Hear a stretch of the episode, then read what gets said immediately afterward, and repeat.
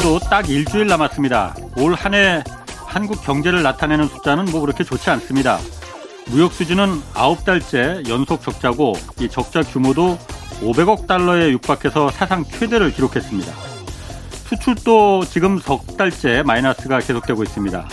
주가 등락률도 세계 주요 20개국 가운데 19위에 그쳤습니다. 뭐 전쟁 중인 러시아가 20위니까 사실상 우리나라가 꼴찌였습니다. 문제는 내년입니다. 정부가 내년 성장률 전망치를 1.6%로 대폭 낮춰잡았습니다. 또 올해 81만 명에 달했던 취업자 수도 내년엔 10만 명 수준으로 대폭 축소될 것으로 예상했습니다. 기획재정부는 현재 처한 상황을 국민들에게 객관적으로 설명하는 게 더 의미 있는 일이라 판단해서 솔직한 진단을 발표했다고 밝혔습니다. 풍랑이 거셀 때 키를 잡은 선장이 무엇보다 중요합니다. 정부가 솔직한 경제 정책을 수립하고 실행할 때 국민들도 믿고 같이 갈 수 있습니다. 네, 경제와 정의를 다잡는 홍반장, 저는 KBS 기자 홍사원입니다. 홍사원의 경제쇼 출발하겠습니다. 유튜브 오늘도 함께 갑시다.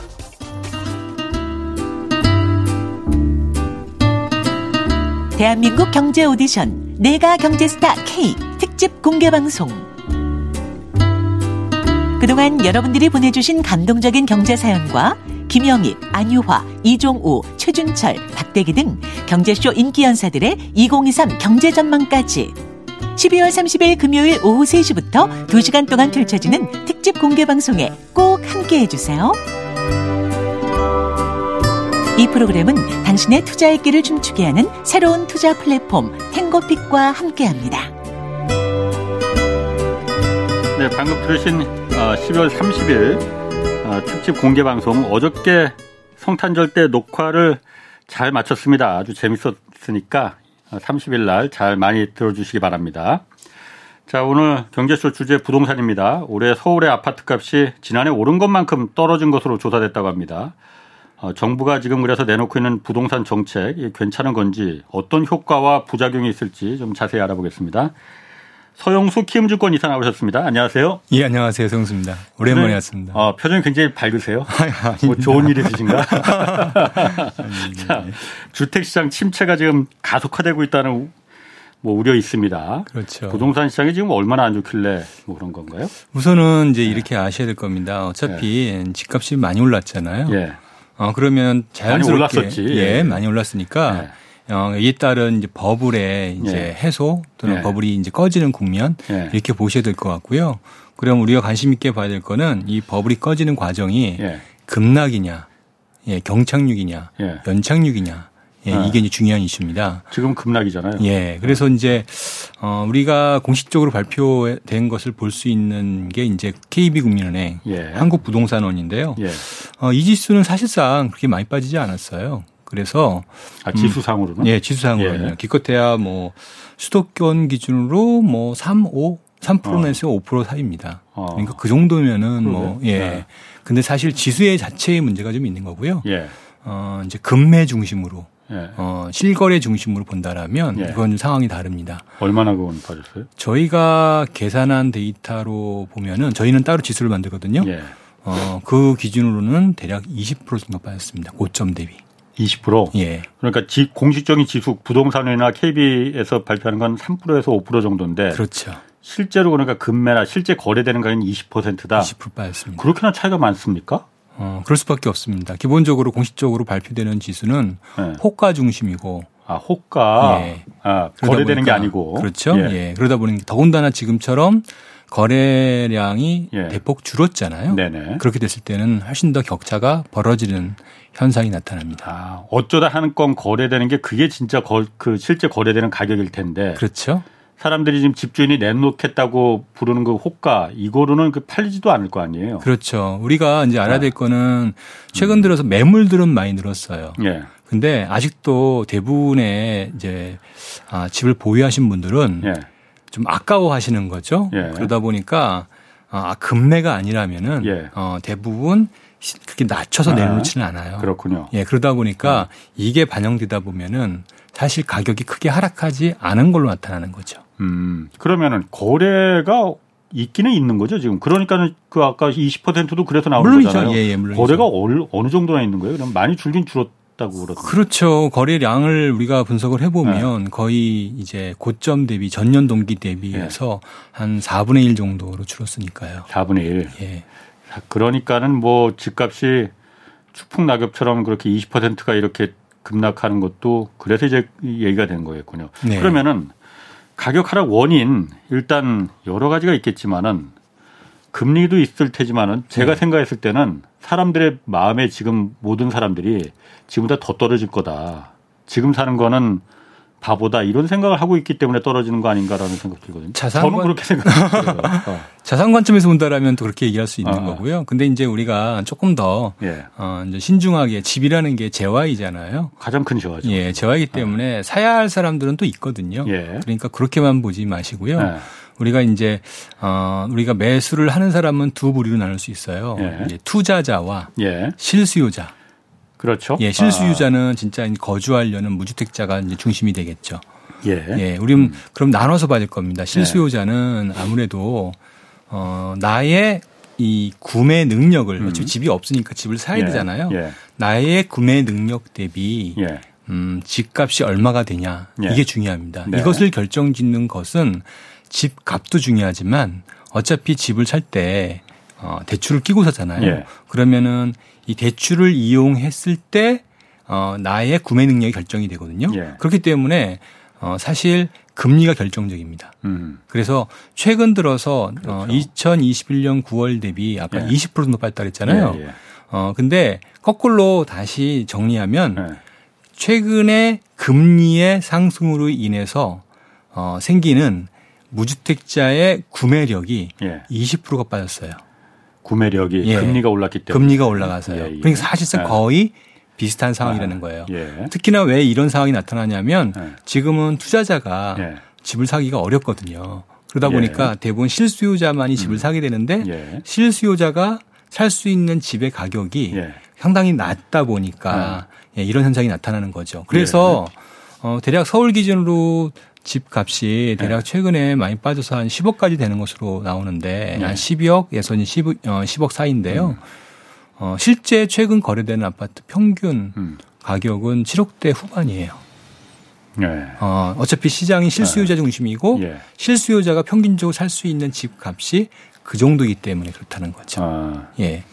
실수요자가 네. 그러면은 아까 말씀하신 대로 집값을 지금 그 결정하는 거는 실수요자와 예, 투자자가 있잖아요. 투자자 두, 두 예. 부류가 있잖아요. 예. 어떤 게 더 그럼 주도함 주도했습니까? 집값을 올리는데 올라갈 때는 투자자가 주도하고요. 내려갈 때 내려갈 때는 지금은 실수요자가 주도하는 거예요. 아, 어차피 가격이 투자하는 떨어... 사람 없으니까 예, 가격이 떨어진다는 걸 아는 사람이 아, 예. 예. 투자를 하려고 아까 심리를 얘기하셨으니까 예. 어, 안 하려고 할 거 아니에요. 예, 그럼 시장은 어, 진짜 실수요자 재화 관점에서 내가 집을 사야 되는 상황, 뭐 이주라든지 아. 아니면 결혼이라든지 이런 상황에서 집을 사는 이런 수요들만 남은 거죠. 그게 사실 바람직한 거 아니에요? 정상적이죠. 근데 이제 문제는 아. 뭐냐면 어, 집값이 실수요자가 살 수 있는 집값에 비해서 예. 아직도 상당한 갭이 있는 거죠. 예. 그러다 보니까 거래가 굉장히 주는 거죠. 실수요자가 사기에는 지금도 이제 높다. 아직도 비싸. 그리고 아까 제가 말했듯이 저 같은 생각을 하고 있는 내가 그렇죠. 실수요자면은 이 집값 더 떨어질 것 같아 지금 다 떨어진다는데 뭐라는 생각을 갖고 있을 것 같거든요. 자, 그러다 보니까 정부에서도 지금 아, 부동산 값이 워낙 미친 듯이 올랐기 때문에 당연히 이게 다시 원래대로 돌아가긴 돌아가야 되는데 그 속도가 너무 빠르니까 이게 좀 겁나는 거잖아요. 예. 그래서 이제 조금 하나만 더 아, 말씀드릴게요. 예, 예. 실수요자 얘기를 했잖아요. 예. 그럼 투자자를 이제 봐야 됩니다. 예. 투자자를 봤을 때 아까 얘기했듯이 이제 심리의 개념이 이제 예. 있다고 했잖아요. 예. 이제 그걸 배제하고 우리가 이제 분석적으로 얘기하면은 심리한 좀, 좀 주관적인 거니까요. 그러면 이제 나머지 투자자의 영향을 미치는 가장 중요한 변수가 있습니다. 당연히 이제 어, 금리도 마찬가지 영향을 네. 미치겠죠. 예. 상대적으로 그 돈을 예금에 들면 요즘에 6%까지도 예금을 받을 예. 수가 있는데 예. 뭐 굳이 부동산에 투자하냐 이런 어. 어, 어떤 그런 심리도 생길 수 있고요. 위험하게 실이. 예, 그렇죠. 가장 결정적인 건 뭐냐면 투자자가 집을 산다는 거는 뭐냐면 결국에는 갭 투자를 한다는 거예요. 전세 끼고 전세 끼고 예. 하게 된단 말이에요. 그렇죠? 근데 전세 음. 가격이 내려가게 되면 예. 투자를 할 수가 없어요. 갭 투자가 갭 투자가 거의 대부분입니까 그러면은? 사실 한국에서 부동 집 투자하는 거는 다 끼고 사는 거죠. 그러니까 전세 끼고. 아니 근데 어차피 살지 않잖아요. 예. 그러면 전세를 내줄 수밖에 없잖아요. 예. 그러니까 본이든 아니든 간에 아. 기본적으로 투자자가 되면은 갭 투자가 될 수밖에 없어요. 전세 가격이 내려가면 갭 투자가 안 된다고는. 근데 전세 가격이 내려가게 되면 예. 어차피 그 전세가 내려가게 되면 나중에 내가 집을 저희 전세금을 돌려줘야 되는 이슈가 생기잖아요. 예.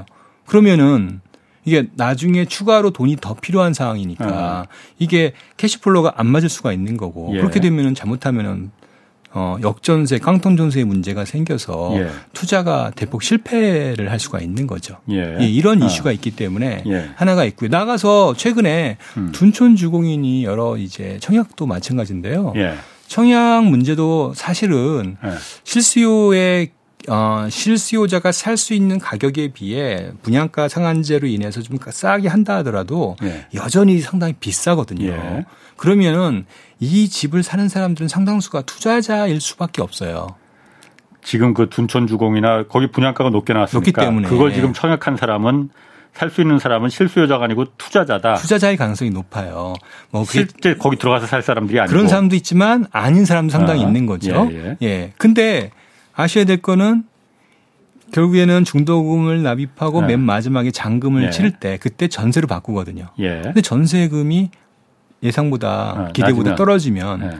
그거를 사실 전세를 바꾸기가 어려워지는 거죠. 예. 그러면은 음. 사실상 이, 이 딜이 제대로 이루어지지 않는 거죠. 어. 예, 그런 이유로 청약도 자연스럽게 안 이루어지는 거예요. 그러니까 전세가가 떨어지니까 예, 실수요가 만으로는 예. 가격이 제대로 형성될 수가 없어요. 지금 아, 가격에서는. 예. 그러니까 지금 음. 가격이 떨어지는 가장 결정적인 이유는 금리 예. 두, 그리고 두 번째 전세 가격. 그러네요. 예, 두 가지예요. 지금 얘기 들어보니까 네. 집값을 그러니까 올라갈 때 그 결정지는 건 투자자들일 것 같아요. 그러니까 제가 봐도 그렇죠. 투자자들인데 자기 돈으로 투자하는 사람들 물론 있을 수 있겠지만 현금 부자도 있겠지만 대, 많은 사람들이 상등 상 그 상반 상당수가 갭 투자 전세 끼고 사는 사람들이 많기 때문에 전세 가격이 집값에 거의 비등비등 할 때 이게 가능한 거잖아요. 더 쉽게 투자할 수 있죠. 근데 지금 전세가가 떨어지니까 실 투자자들이 지금 사라졌다. 라는 거잖아요. 그렇죠. 예. 자, 그러면은 전세 가격은 아, 전세 가격이 왜 떨어지는 거예요? 집값이 떨어지니까 떨어지는 거예요? 그러니까 이제 이게 아. 중요합니다. 전세 가격이 왜 떨어지는지를 네. 알아야 됩니다. 네. 우선은 전세 가격이 떨어지는 이유는 예전에 네. 비해서 전세 자금 대출 을 이용도가 높아졌잖아요. 예. 금리가 올라가니까 비용이 커졌죠. 그렇죠. 예. 예. 두 번째 지금 경기 침체잖아요. 예. 경기 침체에 영향을 가장 많이 받는 계층이 누구죠? 서민 들 이죠 예. 세입자가 많을 거 아니에요. 예. 그럼 세입자 입장에서 본다라면은 음.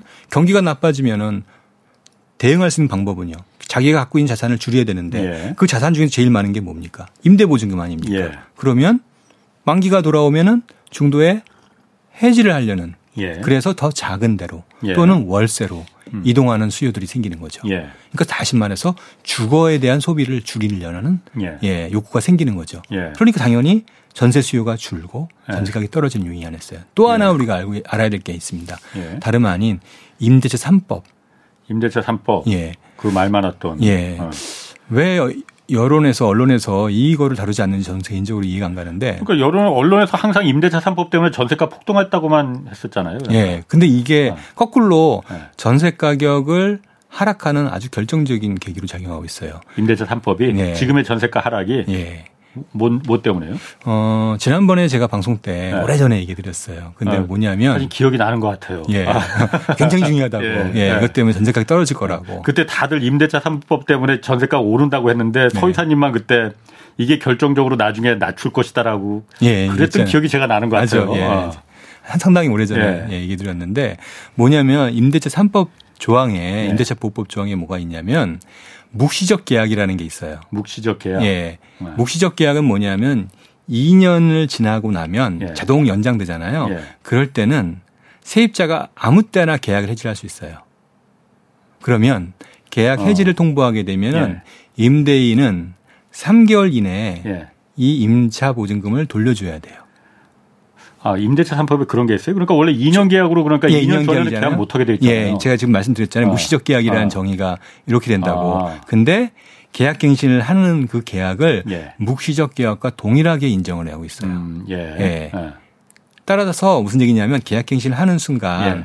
아무 때나 계약을 해지할 수 있는 거예요. 근데 네. 2020년 7월에 이 임대차 3법이, 이 통과됐잖아요. 예. 그럼 2년이잖아요. 예. 2년이면은 2022년 7월이 되는 거 아니에요? 네, 그렇죠. 2022년 7월부터 계약 갱신 계약들이 늘어나기 시작하죠. 아, 그렇죠? 그렇죠. 근데 이 네. 계약들은 아까 말씀드렸잖아요. 제가 아, 경기가 침체가 되고 그럼 해약할 수 있다는 거예요. 예, 그렇게 되니까 예. 내가 할 수 있는 방법이 예. 또는 지금 대출이 많 이자가 많이 늘어서 예, 이걸 갚아야 되는 상황이 됐단 말이에요. 예. 그러면 제일 먼저 할 수 있는 게 자산을 줄이는 거다 말씀드렸어요. 예. 근데 일반적인 케이스에는 예. 과거 같으면은 이런 어, 이, 이제 돌리는, 예. 해지하고 작은 데로 이사 가는 그런 이벤트가 생길 확률이 예. 24분의 1이었어요. 그렇죠? 2년에 24개월 예, 예, 한 달로 오면 24분의 아, 1 매달 예. 이렇게 발생했을 거 아니에요. 예. 근데 아까 말씀드린 바와 같이 이제 계약 갱신을 하고 나면은 아무 예. 때나 할 수 있기 때문에 예. 이런 이벤트가 한꺼번에 몰리는 거예요. 다시 말하면 어. 계약을 중도 해지해 가지고 예. 지금 음. 어 이거를 더 집을 사갈 수도 있고요. 또는 더 작은 데로 이사할 수도 있고요. 월세도 바꿀 수 있고요. 아. 그러면 임대인 입장에서는 갑자기 상환 부담이 생기는 거 아니에요. 그렇지. 더군다나 지금 전세 가격이 내려가니까. 이전보다 떨어졌단 말이에요. 예. 그러니까 부담이 더 커질 거 아니에요. 예. 그러니까 어쩔 수 없이 예, 가격을 낮추어서 낼 수밖에 없어요.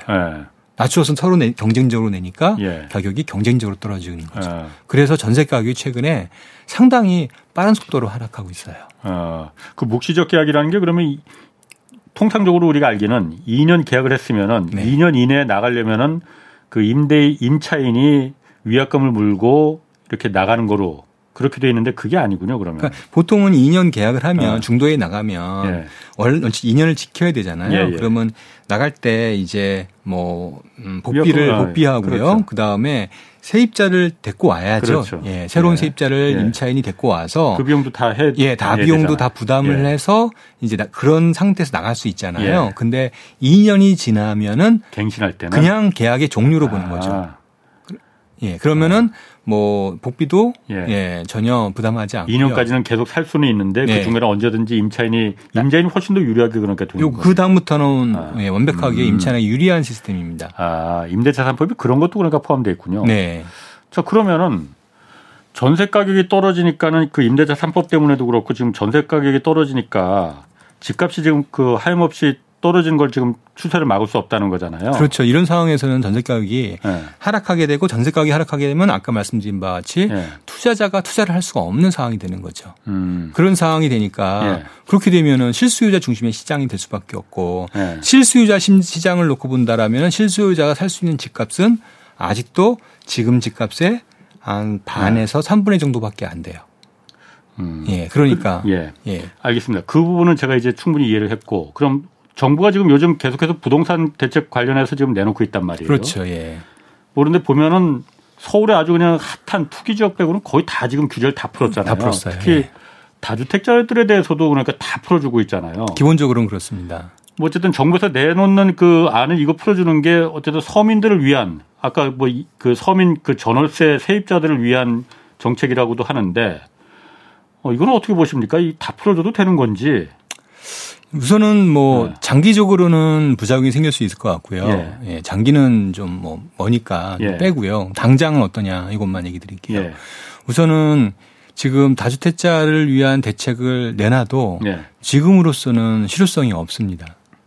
왜요? 어. 아까 말씀드린 바가 전세 예. 가격이 떨어진 상황에서는 예. 이거를 돌려야 되는데 방법이 없어요. 다주택자들이 더 집을 살 여력이 없을 거라 이거죠. 그렇죠. 이유가 없을 예, 거라 이거죠. 예, 살 수가 없고요. 예. 금리가 계속 올라가니까 예. 어, 이 금리가 올라가는 데 따른 투자 음. 수익률을 네. 부동산으로 메이크업 할 수가 없어요. 음흠. 예를 들어서 지금 그렇겠네요. 예, 3년이 뭐 5%, 6%까지 까지 예금 예. 금리가 나왔는데 그러면 거의 20% 수익률이 나온 거거든요. 예. 3년간. 예. 3년간 20%의 수익률을 부동산에서 내기가 쉽지 않은 구조잖아요. 아. 그렇죠. 예. 그러니까 여기에 전세가까지 떨어지기 때문에 네. 현실적으로 자기가 들어가는 돈들이 굉장히 네. 많아지는 상황이어서 네. 사실은 어 정책적인 측면에서 놓고 본다라면 정책 효과는 네. 어 그다지 크지 않아요. 그러면은 그러면 왜 그럼 이 그 할 게 없으니까 이런 대책이라도 내놓는다는 얘기예요, 그러면? 우선은 이렇게 보셔야 될 것 같습니다. 근데 방법이 없으니까 그런 건가? 어, 정부가 뭐 우리가 이제 어, 지난번에 계속 예. 금융 안정과 관련된 금융 뭐 유동성 위기, 예. 금융 위기 이런 얘기를 했잖아요. 예. 그리고 그 출발은 사실은 부동산 시장이라고요. 예. 그러면은 부동산 시장이 급냉을 해서 예. 경착륙을 한, 다고 할때 예. 여기에 미치는 파장 다시 말해서 실업이라든지 음. 다양한 경기 예. 부작용들을 우리가 감내하기는 어렵잖아요. 네. 그런 차원에서 본다면 정부에서 정책을 음. 어, 안 할 수는 없다고요. 예. 그래서 음. 할수 있는 모든 정책을 다 내, 내놓고 있다 이렇게 보셔야 되고요. 음. 다만 이제 어, 떨어지는 어, 속도를 그러니까 줄이기 위해서 그렇죠. 아, 예. 예. 그 이전 정부보다는 조금 더 예. 다주택자 중심의 정책을 취하는 거는 좀 예. 숫자상은 좀 많은 것 같아요. 예. 예. 아니 그러면은 지금 예를 들어서 지금 전세 가격이 이렇게 떨어지는 상황에서는 이런 앞 백약이 무효다라고 했는데 전세 가격이 네. 떨어지는 건 기본적으로 그 전에 금리가 일단 오르기 때문에 전세 가격이 오르지 않는 거 내려가는 거고 금리가 예를 들어서 내년에 뭐 하반기든 내후년이든 뭐 그건 뭐 또 사실 모르는 거니까 만약 내려간다 방향을 틀었다 하면은 지금의 모든 정책들이 그럼 다시 화살이 돼서 돌아올 수도 있는 거 아니에요? 그 가능성은 완전히 배제할 수는 없죠. 완전히 배제할 수 없는 게 아니고 그때쯤에 저 같아도 어 이렇게 그럼 집값이 다시 미치겠구만 그런 생각이 당연히 들 것 같은데 모든 사람들의 생각에서 이렇게 다 규제가 없는데 풀어놔줬는데 다주택자들에 대해서 다 주택담보대출도 받게 해줬잖아요. 네. 양도세까지도 그 깎아준다고 하는 거잖아요. 그러면 집을 많이 사면 살수록 그게 돈벌이가 더 될 수 있겠다라는 생각을 누구나 다 가질 수 있는 거 아니에요? 지금이 아니겠지만은. 예, 뭐 물론 이제 그렇게 네. 어 그러니까 이제 우선은 이렇게 이해하셔야 될것 같아요. 물론 저도 이제 아 같은 의견이고요. 예. 그래서 앞으로 이런 대책이 장기적으로 예. 계속 방치한 상태에서 저금리 기조로 간다라면 예. 아마 문제가 다시 재현될 가능성이 있다. 예. 저도 그렇게 아 동의하고요. 예. 다만 음 지금 부동산 시장의 상황을 예. 고려했을 때 어, 어느 정도는 이제 어, 시장 안정, 특히 연착륙을 위해서 필요하다고 판단한 것 같습니다. 뭐 저 같으면은 이 정책보다는 다른 정책이 더 필요하다고 생각했던 부분들이 있고요. 정부가 네. 또 일부분을 수용을 해서 네. 어, 실수요자 중심, 중심의 정책을 취했거든요. 네. 그게 저는 어, 좀 의미가 있다 이렇게 생각합니다. 특히 이제 어. 이번에 2023년 경제 방향에서 부동산 정책을 많이 내놨어요. 예. 근데 이제 그렇죠. 어 이제 헤드라인은 기사에서는 대부분 다주 택자 중심의 정책을 얘기를 했는데 예. 어 사실 실수요자 중심의 정책을 취한 게 하나 있습니다. 중요한 게 예. 어 우리가 아까 이제 얘기를 했잖아요. 예. 얘기를 할 때 실수요자가 지금 집을 못 사게 되는 이유는 집값이 비싸다라는 예. 거잖아요. 예.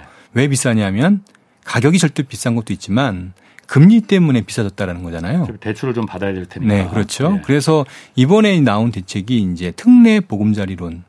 음. 예, 그래서 이 제도를 만들었고 예. 이 제도를 이제 만든다는 거죠. 만들 계획이고요. 예. 어, 내년 1분기에 출시할 건데 예. 요거는 이제 좀 의미가 좀 있습니다. 그게 뭐죠? 특례 보금자리론이? 예. 어, 쉽게 말하면은 이제 일반적으로 지금 보금자리론이라는 대출이 있는데 예. 이거는 이제 서민 계층 대상으로 예. 어, 이제 대, 집값도 한 6억 이하여야 되고 음. 대출 금액도 3억대였는데 예. 이거를 다 이제 어 집값도 9억으로 올리고요. 음. 한도를. 예. 그다음에 대출금도 5억으로 올리고요. 예. 중요한 거는 소득 제한 없앴고요. DSR 다 빼고요. 아, 소득이 그러니까 암만 높아도 그 받을 수 있는 거예요? 네, 그러면? 받을 수 있게 했어요. 연봉이 10억이라도 받을 수 있는 거예요? 예. 어. 중요한 거는 네. 금리가 어 사실 시, 은행의 금리에 비해서 최대 100bp 이상은 쌀고 1% 포인트 이상 싼 거예요. 그러니까 이제 그, 금리보다도 예. 그럼 그건 누가 그 누가 그 돈을 론을 해주는 건데요? 국가가 해주는 건가? 주택금융공사가 지금 하고 아, 있거든요. 아, 금융공사가 예, 그 상품을 네. 하고 있는데 예. 다만 이게 이제 혜택이 크다 보니까 예. 이제 저희가 이제 걱정 또는 이제 어, 우려하는 부분들은 뭐냐면. 예. 어, 혜택이 크고 광범위하게 이루어지다 보니까 예. 이 이렇게 되면은 실제 이제 원가는 예. 이제 이걸 MBS를 발행한다든지를 다 합쳐서 원가를 계산한다라면 예. 아마 한 1% 포인트 이상은 이 주택금융공사가 손실을 부담할 수밖에 없을 거예요. 음. 그러다 보니까 예. 너무 과도하잖아요. 예. 그렇게 되면 아마 금리가 예. 금리 혜택이 좀 줄어들 가능성이 있다 이렇게 볼 수 있어요. 금리 혜택이 예. 그러니까 아까 시중은행 금리보다 1% 포인트 정도 낮다고 했는데 그럼 그 그게 줄어든다는 얘기를 하시는 거예요. 그렇죠. 그러니까 지금 예상하는 게 차이가 있나 은행에서 빌리는 거랑? 그렇지는 않죠. 그러니까 이제 네. 지금은 이제 4에서 4.3에서 예. 100bp 이상 차이가 나는데 그게 예. 한 50bp 아. 정도로 줄어들 수는 있겠죠. 그래도 시장 금리보다는 시중은행 금리보다 훨씬 싸게 예. 그렇게 되면 있다. 구매력이 좀 늘어나게 되고 예. 예 그러면은 어. 실수요자가 예. 이거는 이제 실수요자만 가능한 예. 거니까 어. 무주택자만 가능한 거니까 무주택자가 집을 살 수 있도록 하는 음. 예, 이런 대출 제도가 이제 내년부터 도입이 되거든요. 금리 부담을 좀 줄여준다는 게 핵심이겠네요. 제일 중요한 건 금리 부담입니다. 그러면 그거 소득은 왜 조건을 안 달았을까? 아, 연, 연봉이 100억인 사람도 그럼 받을 수 있다는 거잖아요. 그걸 왜, 소득은 왜 조건을 안 달았을까요? 어차피 이제 연봉이 어. 100억인 사람이 이제 9억, 9억이라는 이제 금액을 예. 예, 넘을 거니까요. 예. 보통 집값이 예. 그런 부분이 아닐까 생각이 되고 예. 아까 말씀드렸지만 지금 정부가 생각하는 예. 거는 지금의 부동산 시장이 예.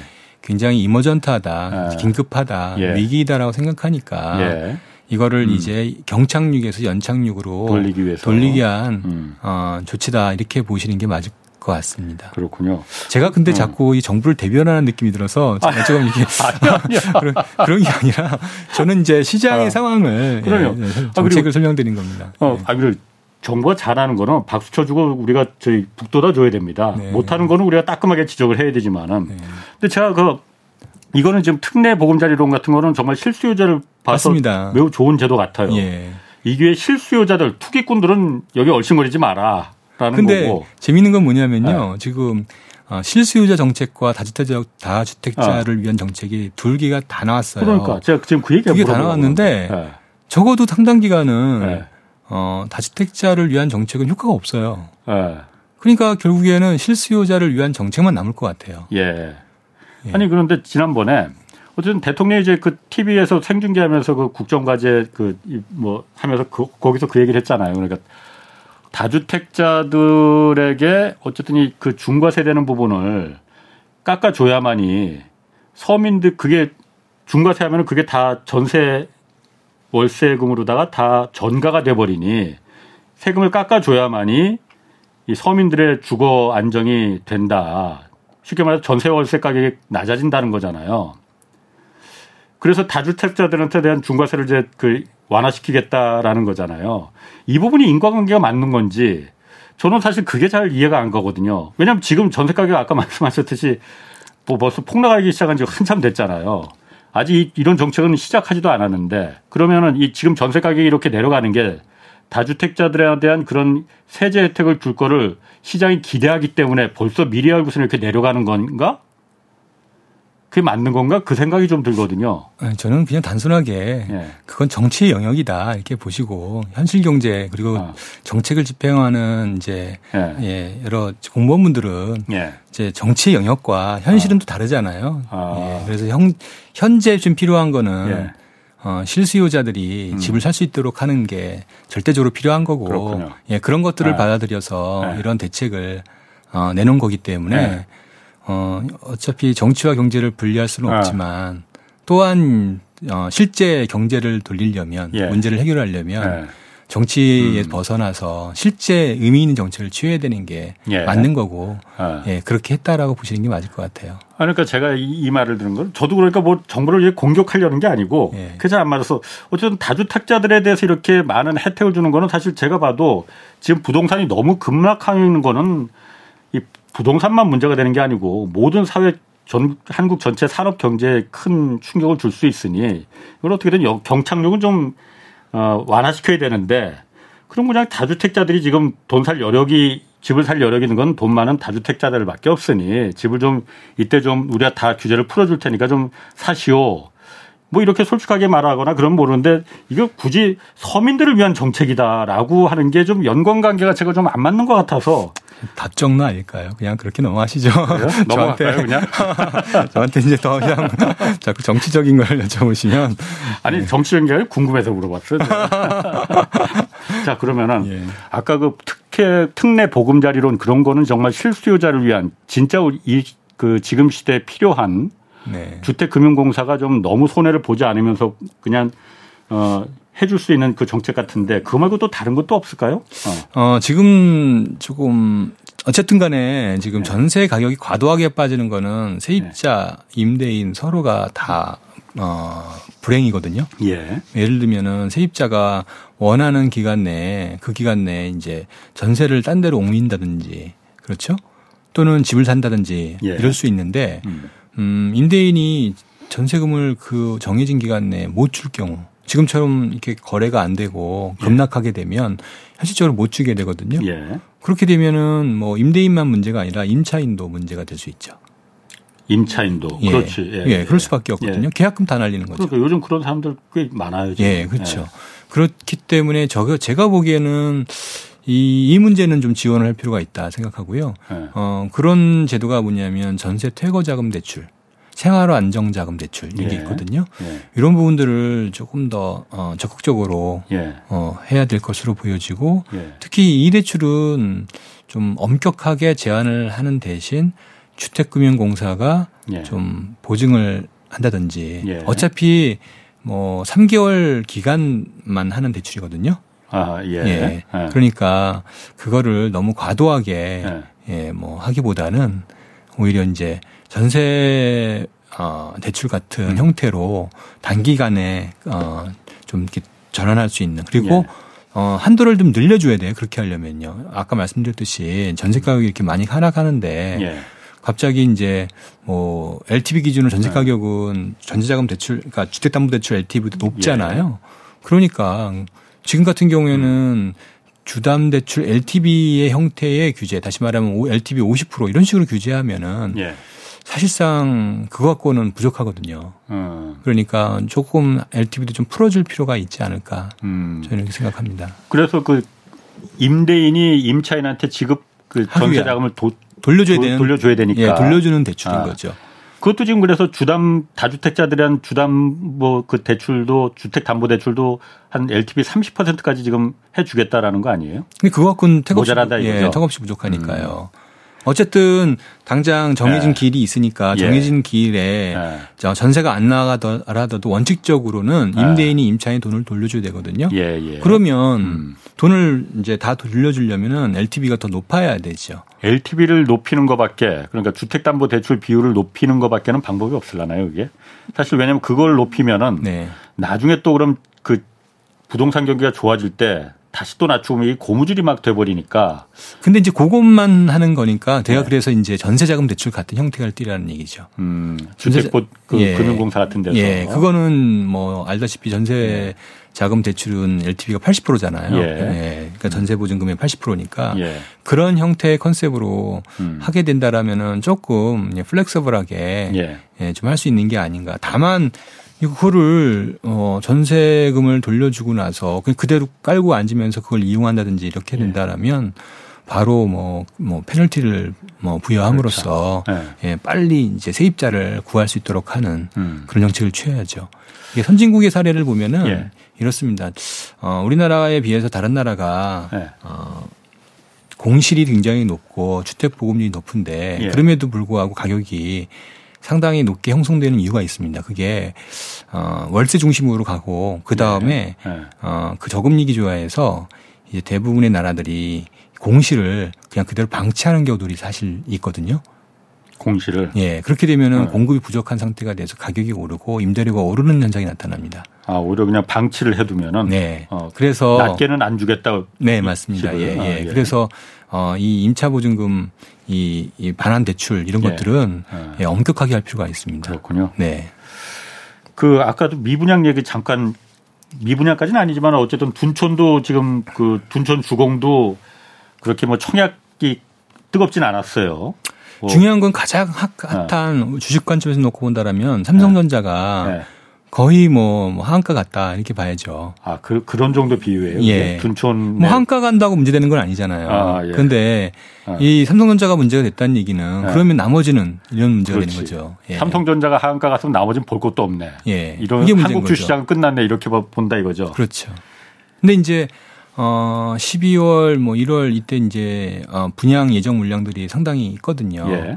근데 그 분양 물량들이 예. 어, 특히나 이제 밀리고 밀려서 예. 이제 한꺼번에 나오는데 그 예. 분양이 이제 잘 되겠느냐? 예, 잘 되겠냐? 이게 이제 시장에서 걱정하는 거다 이렇게 보셔야죠. 미분양이 예를 들어서 많이 나오면은 네. 이게 그러면은 그 그다음에 순서적으로 연쇄적으로 일으키는 게 있잖아요. 그렇죠. 건설사들이 일단 문제가 될 것 같고 네. 건설사만 문제가 되는 게 아니라 여기에 자금 지원해 준 금융기관 금융회사들이 이제 부담이 되겠죠. 예. 어떻게 보십니까? 어떻게 앞으로 좀 이게 미분양이 만약 아, 안 되길 바라, 그 뭐 기대하는 건 아니지만은 만약 미분양이 현실적으로 좀 늘어날 가능성이 있어요. 그렇게 되면 어떤 문제점들이 차곡차곡 발생하는 겁니까? 이제 구조적으로 아, 당연히 이제 우리가 이제 늘 걱정했던 부분들이니까 부동산 PF의 부실이 생기면서 예. 건설사와 이제 금융회사의 이제 부실화 위험, 유동성 위기와 이제 예. 금융 위기까지 연결하는 예. 이런 연결고리가 생길 것이다라는 우려가 상당히 있었던 거고요. 예. 어, 우선은 알아야 될 거는 이런 겁니다. 이제 어, 이런 리스크가 해소될 것이냐. 기본적으로는 별로 어, 예. 계속 어, 상존할 것이다. 2023년도에도. 예. 그렇게 보고 있습니다. 예. 근데 이제 알아야 될 거는 그거죠. 음, 우리가 지난 제가 이제 좀 안 나왔잖아요. 음. 그때가 상당히 이제 어, 심한 상황이었는데 예. 음, 그런 유동성 위기 저희가 이제 걱정했던 유동성 위기가 발생했는데 예. 유동성 위기가 발생 다시 하고 예. 그리고 이제 금융 위기로 연결되면서 예. 어, 사실 실물과 금융 위기가 연결되면 이거는 복합 불황을 넘어서 그야말로 이제 급락이거든요. 예. 최소 GDP 성장률 기준은 마이너스 10%씩 나오는 최악의 상황들이 어. 초래되는 2008년도의 상황일 텐데 예. 우리가 지금 이 상황이 다시 2023년도에 조례될 것이냐 나올 예. 것이냐 이거에 대한 걱정 요 부분들은 좀 사라진 것 같아요. 좀 줄어들었다. 어. 예 이렇게 보고 있고요. 예. 다만 아, 실물 부분에서의 문제는 음. 음 사실 이거는 피하기는 좀 어려운 것 같다. 계속 될 것 같다. 이렇게 저희는 정리하고 있어요. 실물 부분의 위기는 피할 수 없다는 거그좀 제가 이해를 못하겠어요. 무슨 얘기냐면 네. 우리가 이제 어, 회사를 볼때 네. 어, 유동성 위기, 금융 위기는 예. 기업이 부도가 나면은 흑자 부도를 말하는 겁니다. 어, 흑자 도산. 예. 예. 흑자 도산이 예. 나는 거고. 당장 필요한 돈 잠깐 꿀 수가 없어 갖고. 예, 그렇죠. 근데 이제 어 지금 제가 얘기 드린 실물의 문제는 아. 어 손익의 문제입니다. 아, 예. 구조적으로. 예. 아. 그러면 적자가 이제 예. 대, 규모 나는 거고 예. 예. 적자가 많이 났는데 그게 자본의 문제가 생기면 예. 그 기업은 예. 파산하면서 다른 데로 영향을 미치기보다는 예. 이제 이런 상황이 되면 상당수의 기업들이 이제 구조조정이 되는 거죠. 음. 다른 데 매각이 되든지. 그럼 예. 지금 말씀하시는 거는 어 어쨌든 강원도구 레고랜드 이후로 계속 그 신용 경색, 신용 위기 상태가 되면서 돈이 안 돌았어. 안 돌았던 상황이 지금은 좀 풀어졌다 이거죠. 예, 예, 그렇죠. 풀어졌는데 예. 그거는 이제 어느 정도 어, 완전히 안심할 단계는 아니지만 풀어졌는데 예. 실물적으로 건설사들이 미분양이 많이 나고 이러다 보니까 수익이 적어들고 줄어들고 그렇죠. 회사의 존폐가 이제 걱정되는 상황이 이제 올 것이다. 올 시기가 됐다. 예, 그렇죠. 그러니까 저 2020년도에는 예. 우리가 걱정했던 거는 예. 다 흑자 부도나는 예. 예. 다 터지는 문제 예. 이런 상황을 걱정했던 거거든요. 네네. 근데 어, 시장에 뭐 채권 시장의 자금이 발행이 어, 안 되고 자금이 예. 안 돌아왔기 때문에 예. 정상적인 기업도 문제가 되는 구조였던 것이 예. 어떤 정부의 정책에 의해서 예. 그거는 해소가 됐어요. 네네. 그래서 어.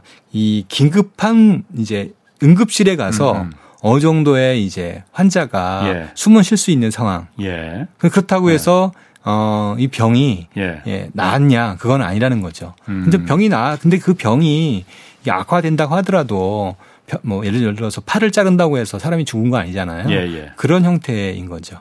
이제 그런 형태가 2023년도의 모습이 될 것 같아요. 그러면 그거는 사실 더, 더 문제인 거 아니에요? 아, 그렇지만은 볼 수 없어요. 왜냐하면 네. 우리가 알아야 될 거는 한국이라는 경제 시스템이 네. 어, 사실 최근 몇 년간, 수년간 상당 부분 불을 축적했잖아요. 제가 예. 재밌는 게 뭐냐면은 제가 이제 어, 어, 여러 기업들을 제가 이제 음, 방문해서 세미나를 한 적이 있는데 예. 어, 그들이 생각하는 것들은 어, 사실 충분하게 과도하게 현금을 축적을 해서 음. 내년 뒤에 무엇일까를 고민하는 기업들이 너무나 많아요. 그건 대기업이나 그런 거 아닙니까? 우리나라는 어. 차피 대기업 중심이니까요. 어, 예, 예. 사실. 예. 그래서 어, 저희가 이제 대출 관점에서 예. 어, 본다라면은 2022년간, 예. 21년간 대기업 및 중견기업이 어, 대출을 통해서 자금을 확보해 놓은 것만 예. 최소 50조예요. 예. 예. 예. 그돈 투자 안 됐어요. 그렇죠. 예. 그럼 어. 다 어디 있냐? 예. 금이라든지 단기 자금으로 다 예치돼 있어요. 예. 그러니까 어, 2022년의 어, 상황을 본다라면 이렇게 나눌 수 있습니다.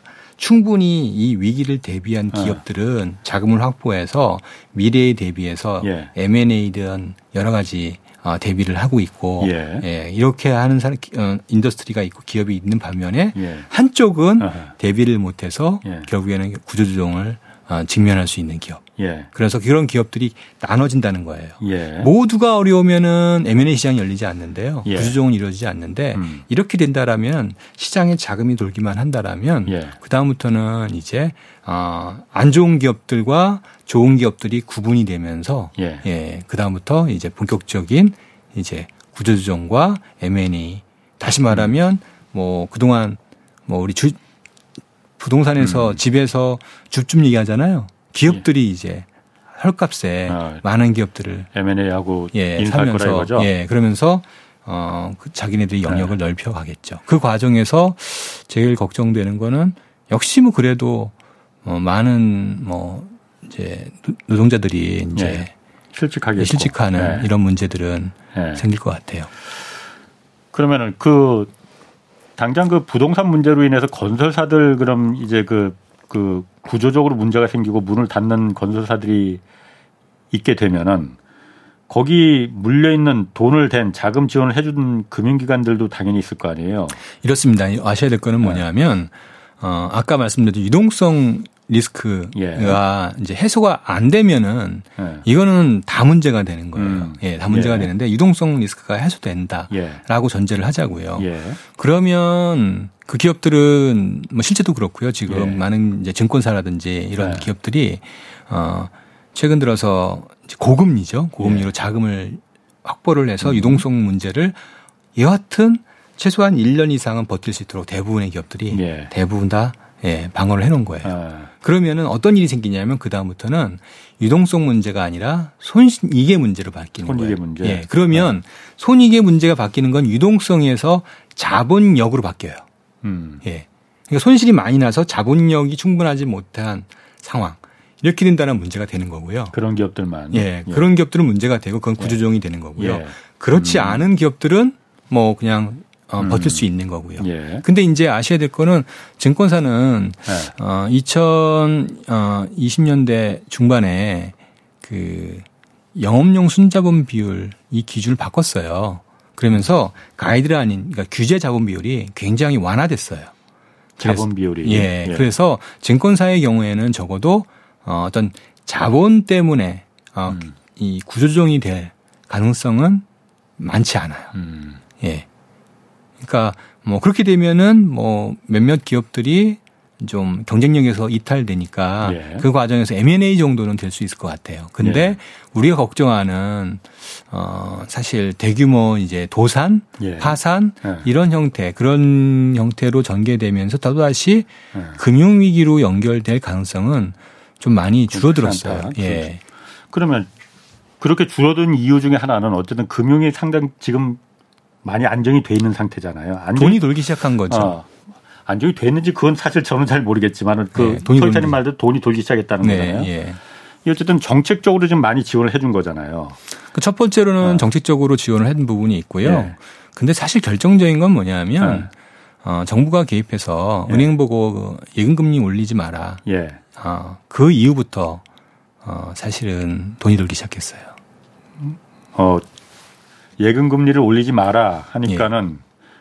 그게 그러면 그게 왜 돈이 돌기는 돈이 도는 촉매제가 된 거죠? 우리나라는 네. 은행 주도, 은행 중심의 금융 시스템, 경제 시스템을 갖고 있어요. 예. 그래서 은행이 자금 공급의 70% 정도를 차지하거든요. 그렇죠. 예. 근데 예. 은행이 금리 예. 경쟁하면서 돈을 다 갖고 왔다고요.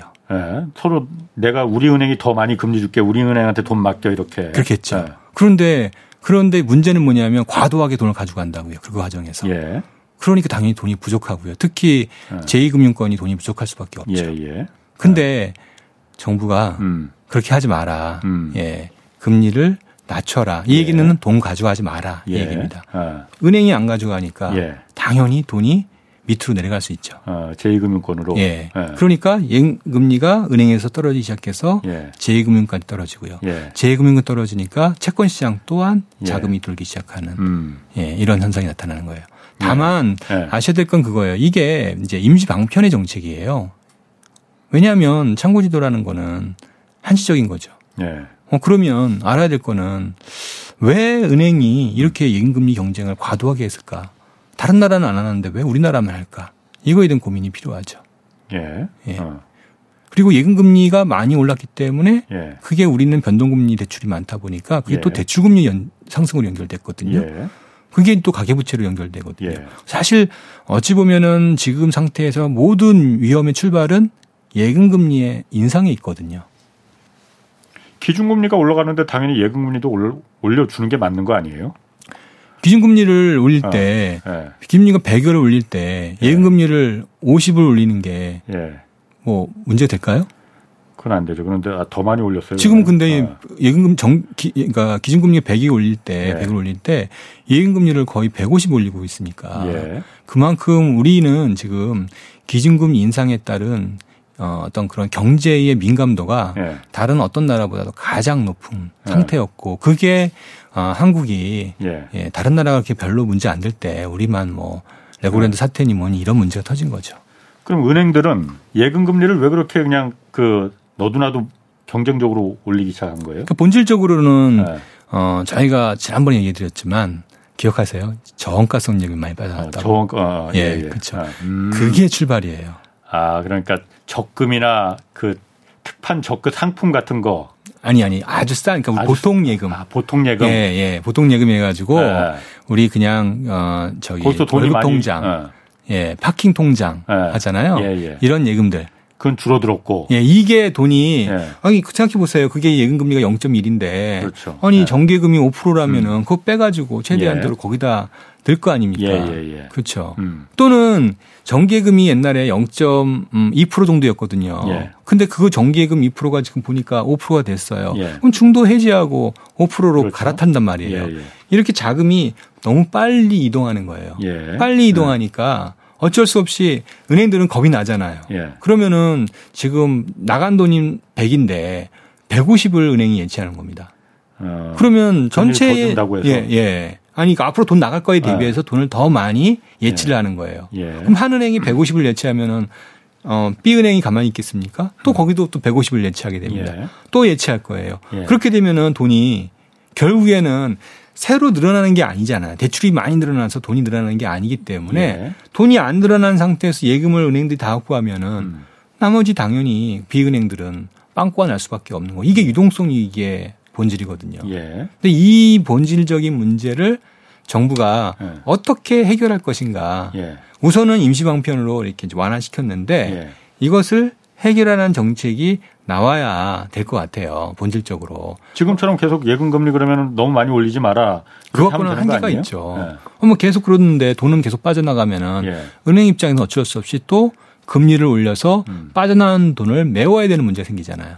어, 연말을 맞아서 아주 좋은 얘기 잘 들었습니다. 저한테도 마지막 시간일 것 같은데요. 오늘요? 예. 예. 아, 경제쇼, 경제쇼에서 자주 나오셔야 되는데 아쉬운데. 그러게요. 알겠습니다. 예. 자, 지금까지 서영수 키움증권 이사였습니다. 고맙습니다. 예, 그건 감사했습니다. 지금까지 홍사원의 경제쇼였습니다.